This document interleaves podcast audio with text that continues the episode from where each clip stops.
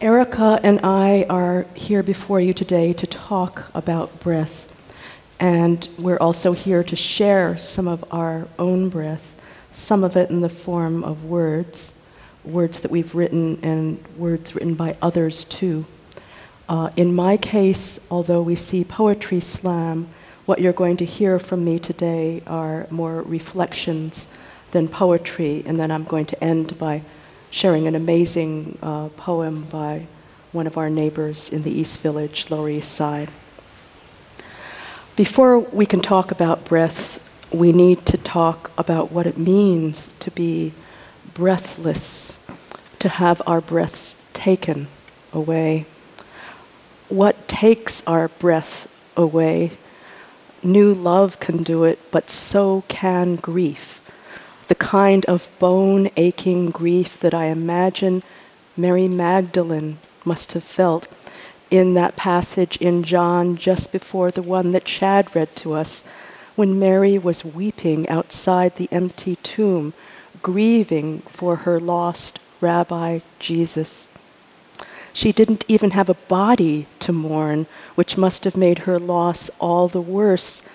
And in this, she was like families today in conflict or war zones who lose loved ones to atomizing anti personnel weapons. The empty tomb, the horror of the empty tomb, the void, not even the beloved body to touch.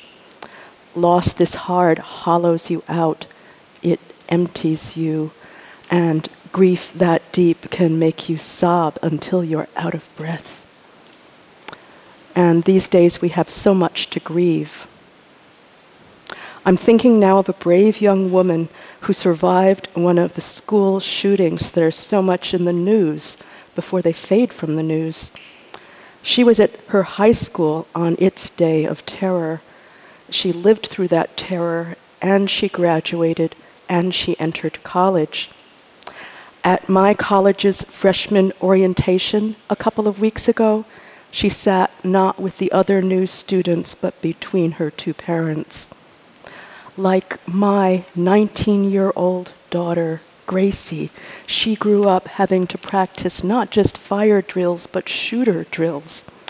The protocol, which we review with our students at each orientation too, is run, hide, tell. My student, who survived the massacre, was terrified afraid that she'd have a panic attack, but she willed herself to stay put and to listen, run, hide, tell. The fact is that we as a nation have allowed a few generations of our school kids to be shot dead or terrorized by gun violence. Some of our children have been deprived of breath forever. Many of them not just the survivors of school massacres, but those who've endured those endless shooter drills, which mean to safeguard our children but also serve to normalize gun violence, are too anxious to deeply breathe. What else takes our breath away? Inscribed and re-inscribed in our neural pathways every time we see the footage again. Eric Garner during his final moments of drawing breath. Eric Garner, who somehow summoned enough breath to tell his attacker, I can't breathe. I can't breathe.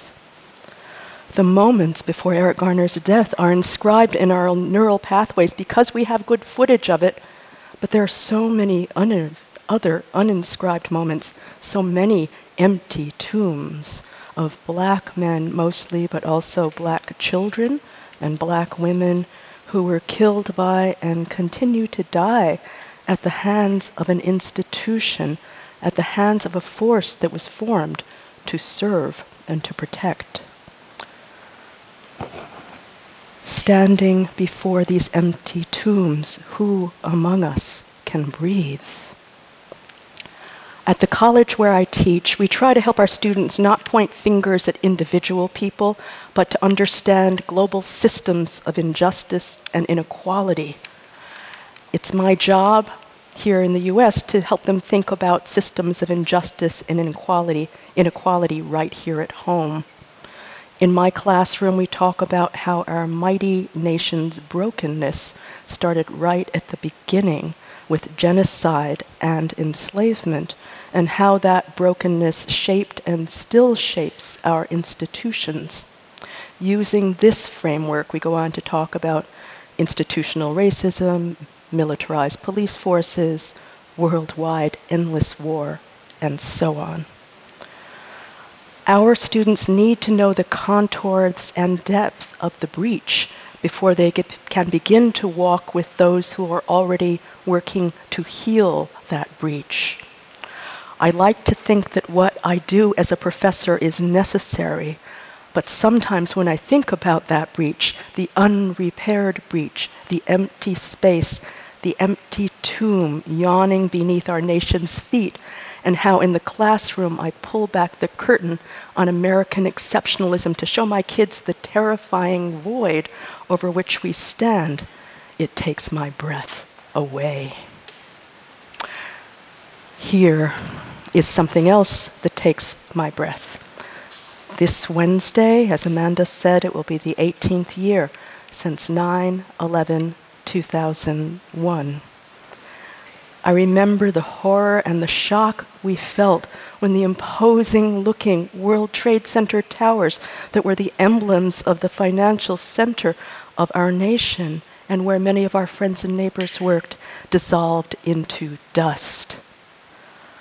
Those of us who lived downtown and stayed downtown while the ruins of the towers burned walked around, if we walked around at all, wearing particle masks or scarves or bandanas around our mouths and noses so that we would not breathe the toxic smoke that rose from the funeral pyre that contained the bodies of the employees and CEOs and undocumented workers and firemen and of the violent extremists also who had hijacked the planes. It was a time of mourning and of grief and of not being able to breathe. During those terrible first days after 9 11, Middle Church kept its doors open. My husband Chuck, our then toddler Gracie, and I were among the many who walked through those doors. Gracie and her very energetic little East Village friends, who'd been cooped up inside for days because we couldn't take them to the playground with all that smoke, had the run of the social hall. It was then that I began to learn what the word refuge could mean. I wrote back then in my second book that the bitter smell that was everywhere hadn't penetrated Middle Sanctuary. This was and is a safe space, a space where after 9 11 I learned how to breathe again. I'd like to leave you now with a poem uh, that I mentioned by Hettie Jones, our neighbor down the block on East Fifth Street. And this is also about those breathless times. Dust, a survival kit, 9 11 to 10 11 2001. Listen to Hettie's words. 925 two weeks breathing the dead, each breath marking each stunning absence. Ourselves as coffin, winding sheet, urn, worm. But oh, of what is God made? 10 2 we lived among blossoming words until some of them exploded, like one human exploding another. Say human again. Try to feel the word on your lips. 10, 11. The dead have dispersed. It has rained on them twice. They have drifted to sea ascended in mist. breathe them once again and begin.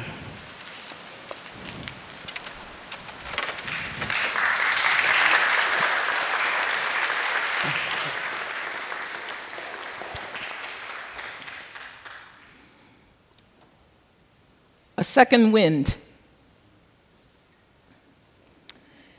In my remarks today, I will take us through a few moves from breath to poetry to breath again. In the lectionary we use today, and just a line or two earlier, Jesus appears before the disciples, and they are surprised and they want to embrace him. But he tells them, Don't touch me just yet. I haven't yet ascended to my Father. He tells them, Peace be with you. He says it twice. Peace be with you. And then he breathes on them. And at that moment, between some sort of middle place, he's still Jesus and he's not yet the Christ. He is a bridge. He's a bridge from us to an intangible God. The God who the Israelites knew as a column of smoke, a burning bush, a blinding light, a whisper in a storm. The disciples, it says in the message, the disciples are exuberant when they see him. And I also think that their heads are spinning with disbelief and being puzzled. Before them is the friend and teacher who they saw taunted, tortured, murdered, and now he's returned. Yet he's changed. He faces them and he breathes peace, and he breathes the Holy Spirit that refreshes and restores. And the disciples now have a kind of tangible means of connecting to the intangible presence of God. Thus, my meditation a second wind. I have found a second wind in breathing, taking a deep breath as I pray, taking a deep breath in the middle of catastrophe, taking a deep breath in the middle of mourning. It helps me to connect to the words of prayer, to visualize that breath enters me and the Spirit is embodied. And I use that as a bridge to God, who loves us so much as to let us touch and be touched. Like many, I feel overwhelmed by practical, political, and even existential worries. And I feel like I am losing my breath. We run, some of us, all the time, stoics, to the point of collapse or to the point of ill health or blood pressure or other kinds of neglect of self without taking a breath, without stopping for that second wind in which we let God give us the peace, the healing, the focus, the clarity, the wisdom, the energy. to finish the race towards love and justice. Here is an exercise. It is taken from the practice of pranayama breathing, which has origins in India, as our guest today showed us, and I strongly suspect it's older than even that practice, 5th or 6th century of breathing. It is intended to clear emotional and physical knots in the body mind in order to create calm and clarity and focus. The breath is called 478. How many people know it?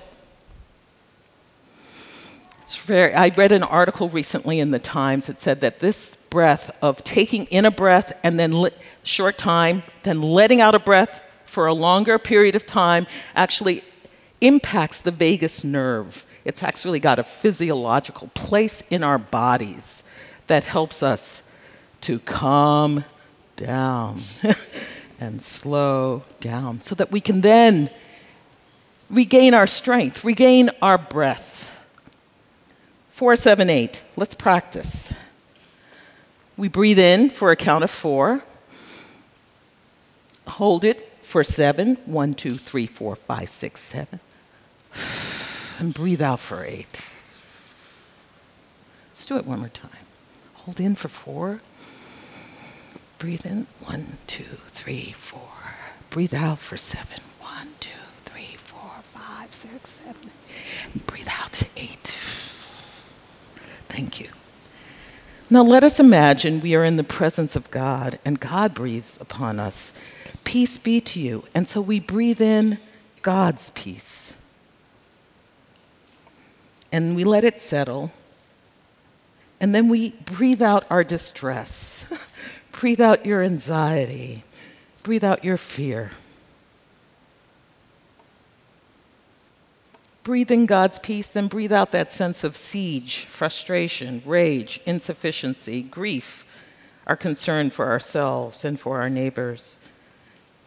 And in the next breath, we let God come near, the Holy Spirit, bringing peace, a sense of resilience, the strength to mount the air like eagles, says the psalmist, to run and not grow weary,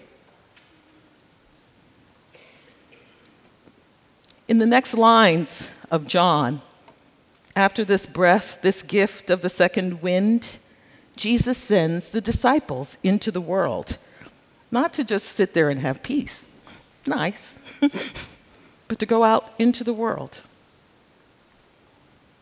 to take action, to tikkun olam, right? To heal the world. And that takes energy.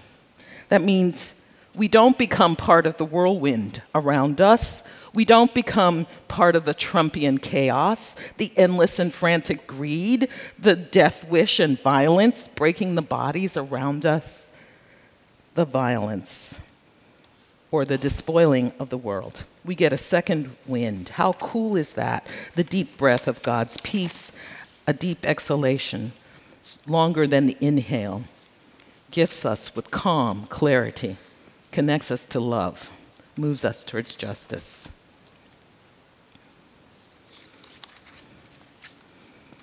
I want to read an excerpt from a poem by Juliana Spahr. And she wrote it after 9 11 when she was living in Brooklyn.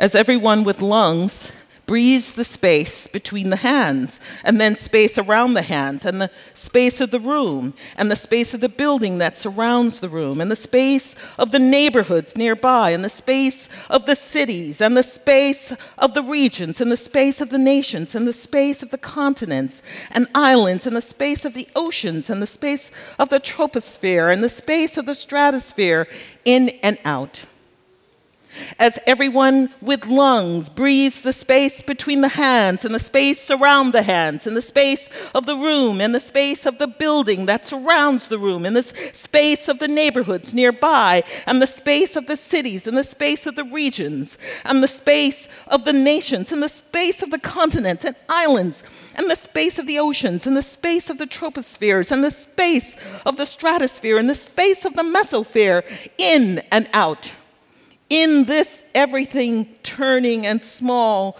being breathed in and out by everyone with lungs during all of the moments, then all of it entering in and out the entering and in and out of the space of the mesosphere, into, this, into the entering in and out of the space of the stratosphere, in the entering in and out of the space of the troposphere, in the entering in and out of the space of the oceans, in the entering in and out of the space of the continents and islands, in the entering in and out of the space of the nations, and the entering in and out of the space of the regions, and the entering in and out of the space of the cities, and the entering in and out of the space of the neighborhoods nearby, in the entering in and out of the space of the building, in the entering in and out of the space of the room, in and out of the space around the hands, in the entering in and out of the space between the hands. How connected we are with everyone the space of everyone that has just been inside of everyone, mixing inside of everyone with nitrogen and oxygen, water vapor and argon and carbon dioxide, and suspended dust spores and bacteria, mixing inside of everyone with sulfur and titanium and nickel and silicon particles from pulverized glass and concrete. How lovely how doomed this connection of everyone with lungs. I leave you with this poem. It's a variation of a poem I've already written for a book called Veronica. For you who lie awake in the who knows what will happen next, unstill stillness I pray for you a second wind. For you whose breath is caught between stations, motionless yet headlong in peril. For you who inhale and do not exhale, in the shock of the latest cruelty, the latest mass funeral. For you who wrestle with angels or are they angels? Or is the angel yourself? For you who are tight in the grip of doubt or rage or shame, an old tape scolding you for being yourself. For you for whom the end of the world is terrifyingly close, who look down and see there is no net after all. For you, for whom the end of the world has already come in the form of genocide or state sanctioned terror, who have survived being indigenous, black, Jewish, Hutu, Croat. For you, who the end of the world means exhaustion, the end of living with empire. For you, who have no words, can barely breathe, let alone speak for you whom love is finally a possibility. Touch, a kindling flame. Kiss, a public celebration. A held hand, a sanctuary that others want to police or extinguish. For you whom love comes with a fist or a shove or a broken jaw for whom love is out of body. For you who seek sh- shelter, safety, who seek a meal, a nap, a rest, some music, maybe too much pasta, a glass of wine, the cup of friendship, the decency, decency towards neighbors, just wages and health, just to be free, that we all get free, that we get free with justice. Peace be to you. Peace be to you. A deep breath. Take in peace. Hold it. Release. May God shine God's face upon you and give you peace. Thank you.